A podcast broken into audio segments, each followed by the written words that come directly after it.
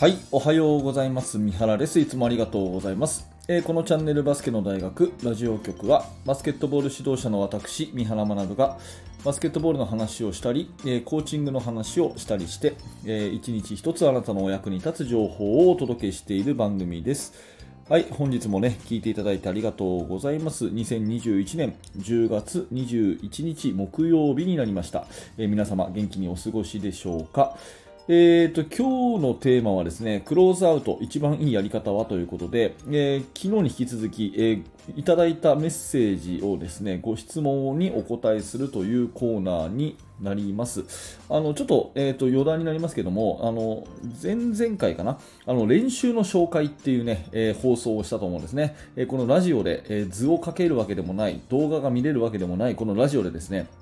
練習紹介した時に、えー、皆さんどのぐらい聞いてくれるのかなと思ってやってみたんですけど、これが非常に好評でですね、あ、こういうのをもあの喜んでいただけるんだなということのデータが取れましたので、えぜひね、あの明日以降また頻繁に練習紹介の放送をやっていこうかなと思います。はい。えー、でですね、今日はあの質問回答の回ということで、えー、ディフェンスの話ですね、どういうディフェンス方法が一番いいのっていうのを、すごくね、あの、細かく、えー、メールで質問をいただいたので、メルマガの読者さんからの、えー、質問ということでで、それに対して私は返信をさせてもらったんですが、その返信文をそのままそのまま読ませてもらおうかなというふうに思います。まあね、えーと、メルマガの方でどんな風なやり取りしてるのかなとか、えー、バスケの大学研究室で大体どういうやり取りしてるのかなっていうのを、あのなんとなく体験していただければなと思って、えー、今からメールをね、そのまま読みたいと思います。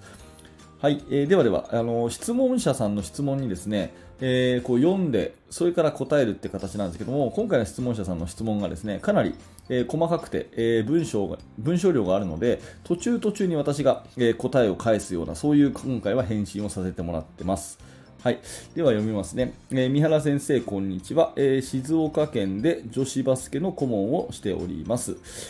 えー、いつもラジオを聴きながらバスケの勉強させていただきます。ありがとうございます。ということで、えー、こちらこそありがとうございます。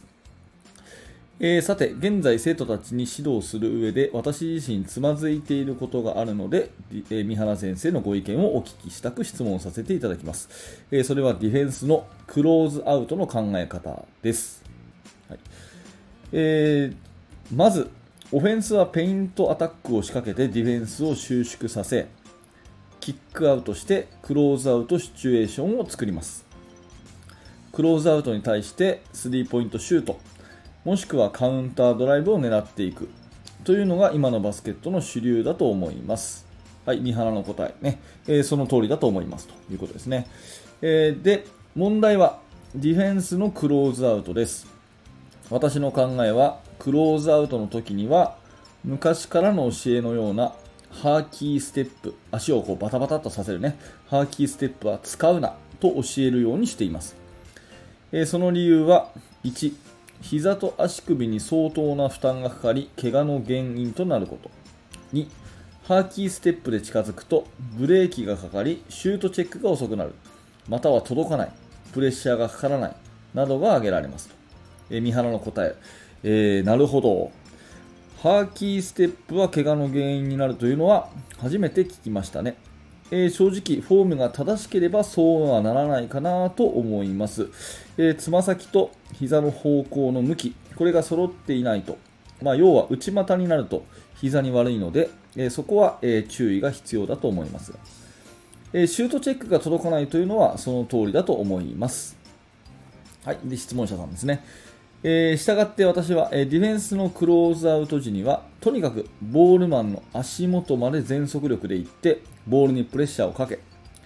ドライブに対してはフットワークの時に行うシャトルランの切り返しのような方法で切り返しなさい。その方が絶対速いし昔からやってるので慣れてる。というように指導してます、えー、もちろんまだまだ我がチームの完成度は低いですが、え少し話がずれましたということで、まあ、思いっきり詰めるとですねえー、で、私としてはですね、えー、なるほどと、いいと思いますよと。まあ、何を捨てるかっていうのが戦略ですからねっていう返しをさせてもらいました。えー、そこで、現在の私のつまずきですが、現在主流のオフェンスであるクローズアウトシチュエーションに対してディフェンスの考え方としてスリーポイントを積極的に守りなさいなのか、それともカウンタードライブを積極的に守りなさいなのか、はたまた両方ともほどほどに守りなさいなのか、どれが正解なのか答えが出せないままでいます。まあ、これが質問の中心ですよね。で私の答えとしては、えー、私としてはですね、スリーポイントを簡単に打たすのはダメ。ドライブでレイアップはダメ。ドリブルストップ2点のジャンプシュートは OK という線引きだと考えてますってあのお答えしました、えー、続いて質問が質問者さんですね、えー、今の高校生のスキルはどんどん上がっており強いチームなんかはスリーポイントもバンバン決めてきます。カウンタードライブの技術も高いです。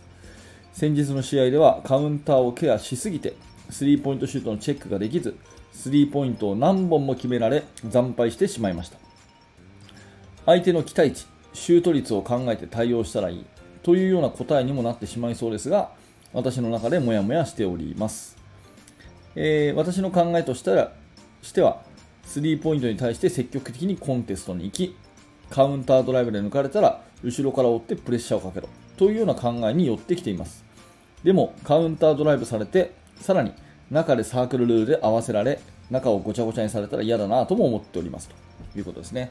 えー、まあ、私の答えとしてはですね、えー、1人で両方守れという前提が厳しいかもしれないですね。2人のカバーが必要ですというふうに答えました。えー、で、最後です。えそこで三原先生のご意見を伺いたく質問させていただきました。ロングクローズアウトシチュエーションになってしまったら、積極的にスリーポイントを止めに行くのか、カウンターを止めに行くのか、主流のクローズアウト戦術に対してディフェンスはどう対応していったらいいかという話ですね。まあ、思いっきりチェックに出て抜かれるならローテーションを起こすべきです逆に1対1で守りきりたいならスリーポイントは打たれやすいですということですね。私のおすすめとしてはローテーションの練習をたくさんしておいてドリブルストップジャンプシュートをさせようという共通認識を持つことですかね、まあ、あとはスカウティングだと思います。相手チームの選手でこの子はスリーポイントシュートはないなと思えれば出る必要はないでしょうしこの子はドライブはしてこないなとなれば思いっきりチェック入れればいいそういう相手のデータが取れたらいいですねと。いうことで、えー、こちらこそありがとうございました、えー、素晴らしいご質問だったので明日のラジオで取り上げさせてください。頑張ってください。応援してます。という、えー、メールの開始をさせていただいたわけですね、まあ、今回あのー、質問者さんからのメールとかね、あとバスケの大学研究室でどんなやり取りをしているのかっていうののちょっと体験ということで、えー、このぐらい、まあ、あの細かな話でも、えー、私なりに精一杯答えさせていただいてますよというのが伝わればいいかなと思います、えー、技術的な話のちょっと補足というかまとめをすると、まあ、クローズアウトね、えー、出なければスリーポイント打たれるし思いっきり出れば、え抜かれると、えどっちにすればいいんですかっていう、まあ、そういう話ですよね。で私としては何をあの全部止めようとして全部やられるっていうのが基本的に一番最悪と、まあ、もう一回これ大事なので繰り返しますけど全部止めようとして全部やられるっていうのがこれ結局最悪ということだと思うので何を捨てて何をやらせるね、何を捨てて何をやらせないかっていうその線引きがすごい大事だと思うんですね。なんで、えー、一番はいいのはスリーポイントシュートはまず打たせませんと。ね、そしたら当然、まあ、それは打たせませんはできますよね、1人で。思いっきりいけばいいんで。そしたら抜かれますよね。で抜かれたら必ずカバーで2人目が出ますというふうにしますよね。うん、そしたら、えー、レイアップは潰せると。スリーポイントシュートも潰せると。ね。そしたら何ができるかというと、その中間のジャンプシュートは打たせてもまあいいよねという、そういう感じでいくと思います。そうすると当然質問者さんの文章にもあったように、じゃあ合わせのプレーに対してはどうするかって話になりますけど、そこはもうローテーションで守るしかないかなというふうに思うんで、やっぱりレベルが高くなればね、スリーポイントシュートは打ってくるんで、そこは潰しに行った方がいいと。でドライブしてそのままにしておくとレイアップされるんでカバーに出るべきだということですよね。でカバーに出た時にうんそのなんていうかなあの全部止めようというようなカバーだと多分いろいろやられちゃうんで最低限レイアップだけはさせないと。ストップジャンプシュートはいいっていう感覚でいくとまたちょっと余裕が出てくるかなと思うので、まあ、そんな線引きをすることが大事かなと思います、まあ、今回のクローズアウトの状況に限らずですねこれはやらせると。これは絶対やらせないっていう線引きがディフェンスでは大事かなということなので、えー、何らかね、えー、これをお聞きのあなたの参考になれば嬉しく思いますということでした。えー、今日のテーマはクローズアウト一番いいやり方はということで、えメールの質問者さんにお答えするという形の、えほぼほぼそのまま読ませていただきました。えなんとなくね、その私のやり取りが体験してもらえたら嬉しいなと思っております。え冒頭申し上げたね、このメールマガの方もありますので、えー、ぜひぜひ興味のある方はこの放送から覗いてみてください。えー、メルマガに登録すると2日に1遍かな、えー、チーム作りについてのノウハウを私の方から紹介させていただくというね、えメールサービスになってますので、もちろん無料なので、えー、ぜひ指導者の方は、えチェックしてみてください。はい、最後までありがとうございました。三原学でした。それではまた。